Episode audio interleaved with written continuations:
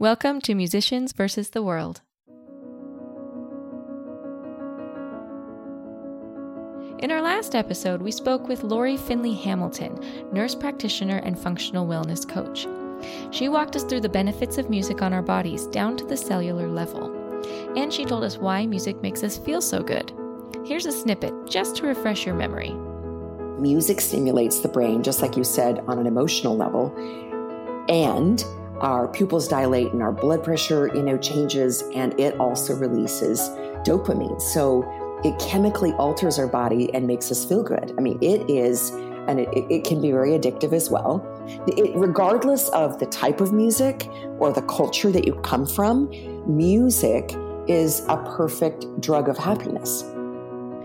But in our interview, Lori and I spoke about more than just physical rehabilitation.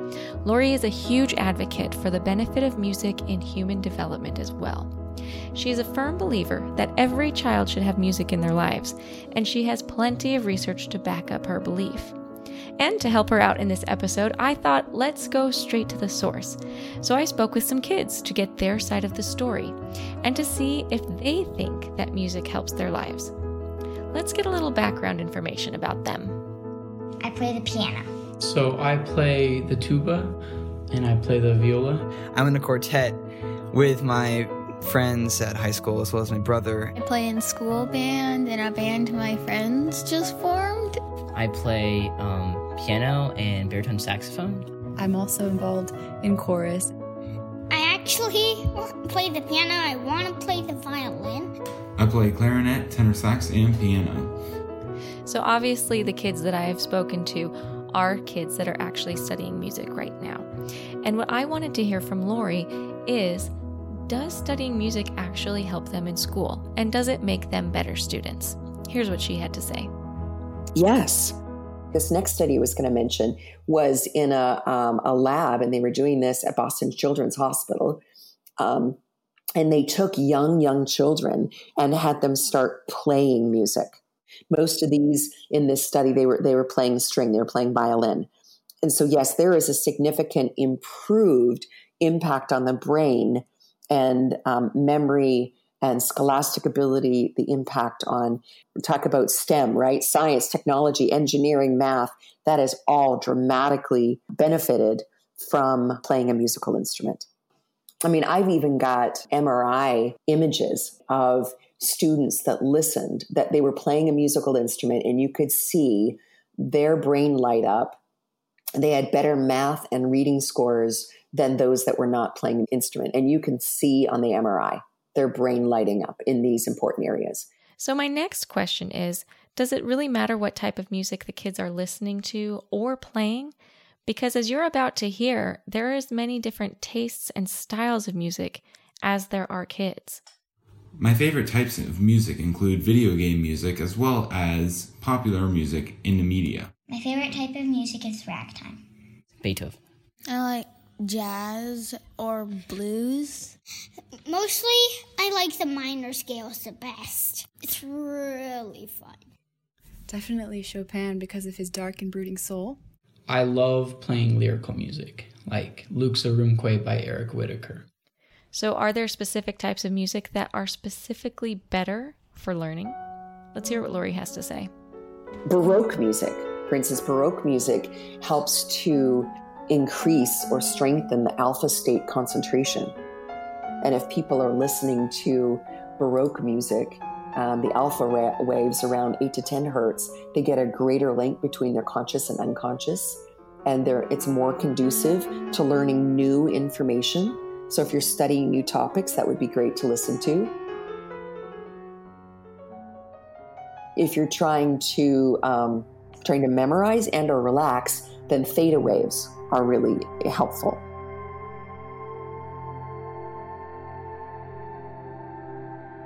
And you can find just like an hour long YouTube recording of theta wave music, or there are some that are even eight hours that you could just be playing and listening to as you're trying to learn, a, you know, a new topic.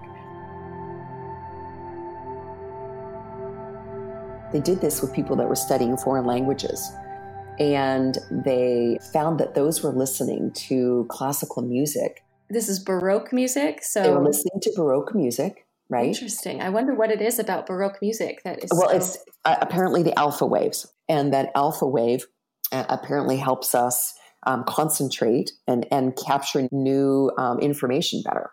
So they actually work with students that were studying Hungarian. It's not like it was Spanish or something simple. No, Hungarian, and they were listening to music. Uh, they were asked to speak, and they were asked to speak in a rhythmic fashion as well, or sing phrases um, in Hungarian, right? And then they were asked to recall these this foreign language much later. Those that listened to music, they mastered the languages 85 to 100% more effective in 30 days compared to the usual time of 2 years to master a language. wow. That that blows me away. and again, this is passive listening while they are studying. They're passively well, some of them in the group were singing phrases as they were studying them. Okay. bonjour, you know, au Mhm. revoir, right? I mean, singing a, a- phrase as they were trying to learn it, right? Okay. Mhm. Um, but they had significant um, improvement in 30 days compared to two years. And a year later, they had 100% accuracy in the recall of the language. wow. I'm like, okay, why aren't we all listening to music while we're trying to study a new language? Right. Absolutely. Or study anything. and study anything, right? Music from the classical period, Mozart, um, affects the left and right hemispheres of the brain for maximum learning and retention. And again, you can just listen. And I often will turn that on when I'm trying to study a new topic. That is so interesting because Baroque music and classical music is so different structurally. Yes, That's very interesting. And it sounds like they affect the brain in different ways. in different ways, right? In different ways. They, they actually call it the, the Mozart effect because of the, the impact, right? It's, it's the tempo, it's, yeah, the, the style of music will impact both the right and the left side of the brain.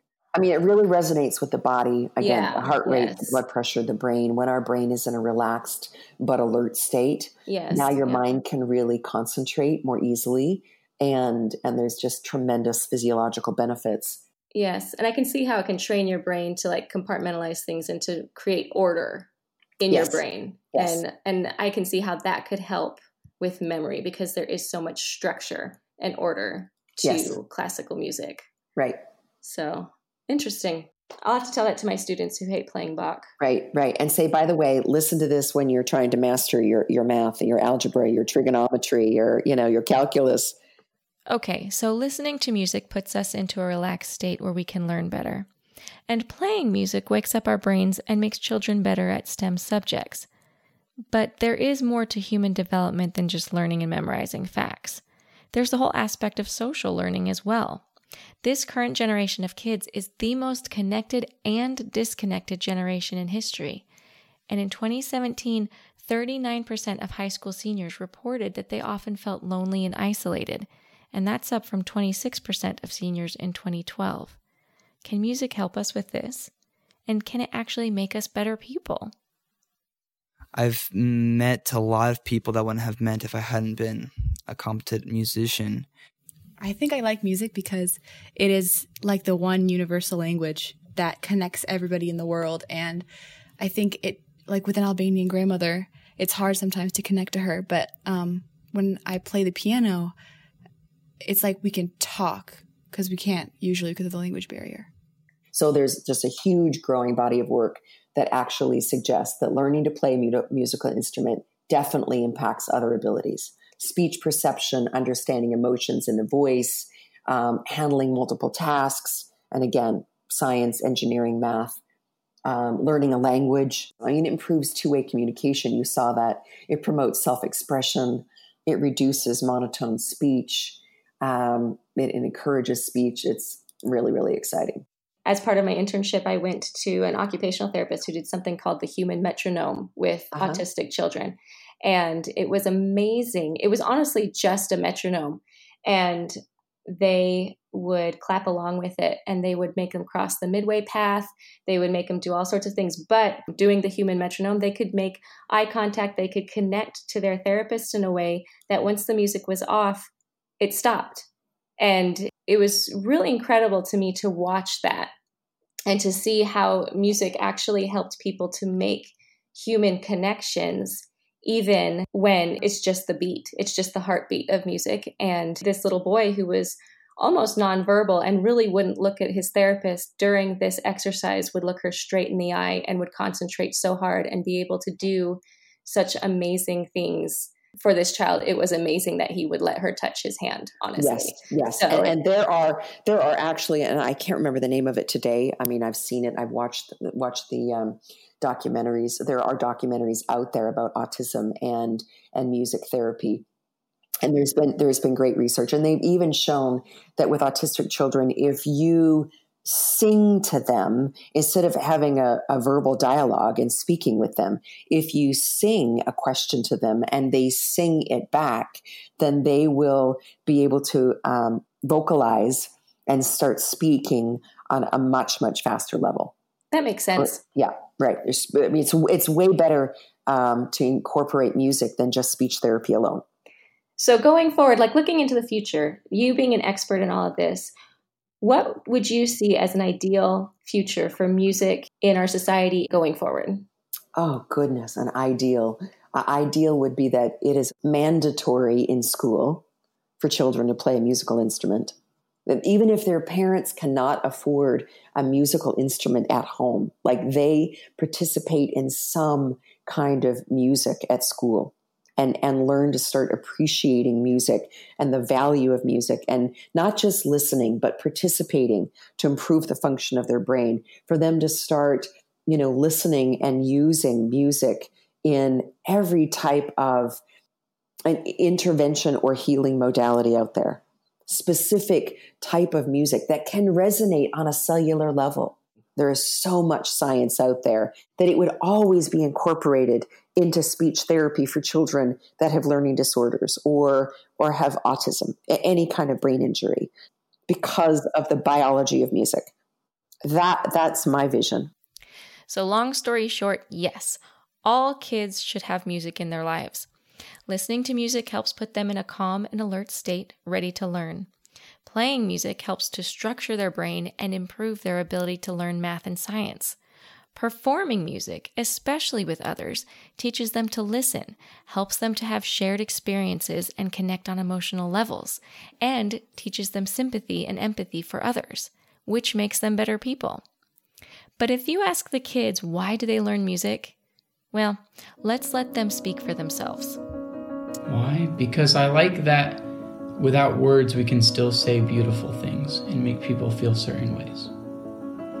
Because it gives me a good feeling every time I listen to it. It can express a lot of your inner feelings that you wouldn't normally say. So it's it's done a lot for me, and I'm proud to be a musician. And plus, it's really fun. Yeah, whenever I go and play music, it's more of like a safe haven I have whenever from the world because like I can play music and I don't have to like worry about anything else. I play it and it's really fun to me and I'm something I'm good at. So I like doing that. And so it's just helps me get through my day and helps me just live and live on, I guess. Musicians vs. the World is a production of Frosted Lens Entertainment in conjunction with Smith Sound Music. This episode was hosted and edited by me, Christine Smith, and produced by Russ Wilkes. A very special thanks to Lori Finley Hamilton for spending her evening with us and sharing her expertise and so much research on this fascinating topic. Please be sure to listen to the first part of our interview with Lori in our episode Music and the Body with Lori Finley Hamilton, Part 1. If you would like to learn more about Lori and the help that she gives to her clients, you can find her on her website, lorifinleyhamilton.com. Also, a big special thanks to my students who were excited to share their opinions on music with us. If you were wondering what music you heard in today's episode, there was a lot of it. The music used in the opening and closing is a little tune I wrote called Tamor Trail, but you also heard Prelude in F sharp minor from the Well Tempered Clavier by Bach, End of the Trail by Luke Newman, and the perennial student favorite, Mozart's Piano Sonata in C major, K545. If you enjoyed today's podcast, please subscribe so you don't miss out on any future conversations. If there's a topic you'd like to discuss, come and chat with us on Facebook, Twitter, or Instagram, or send us an email at info at frostedlens.com. Thanks so much.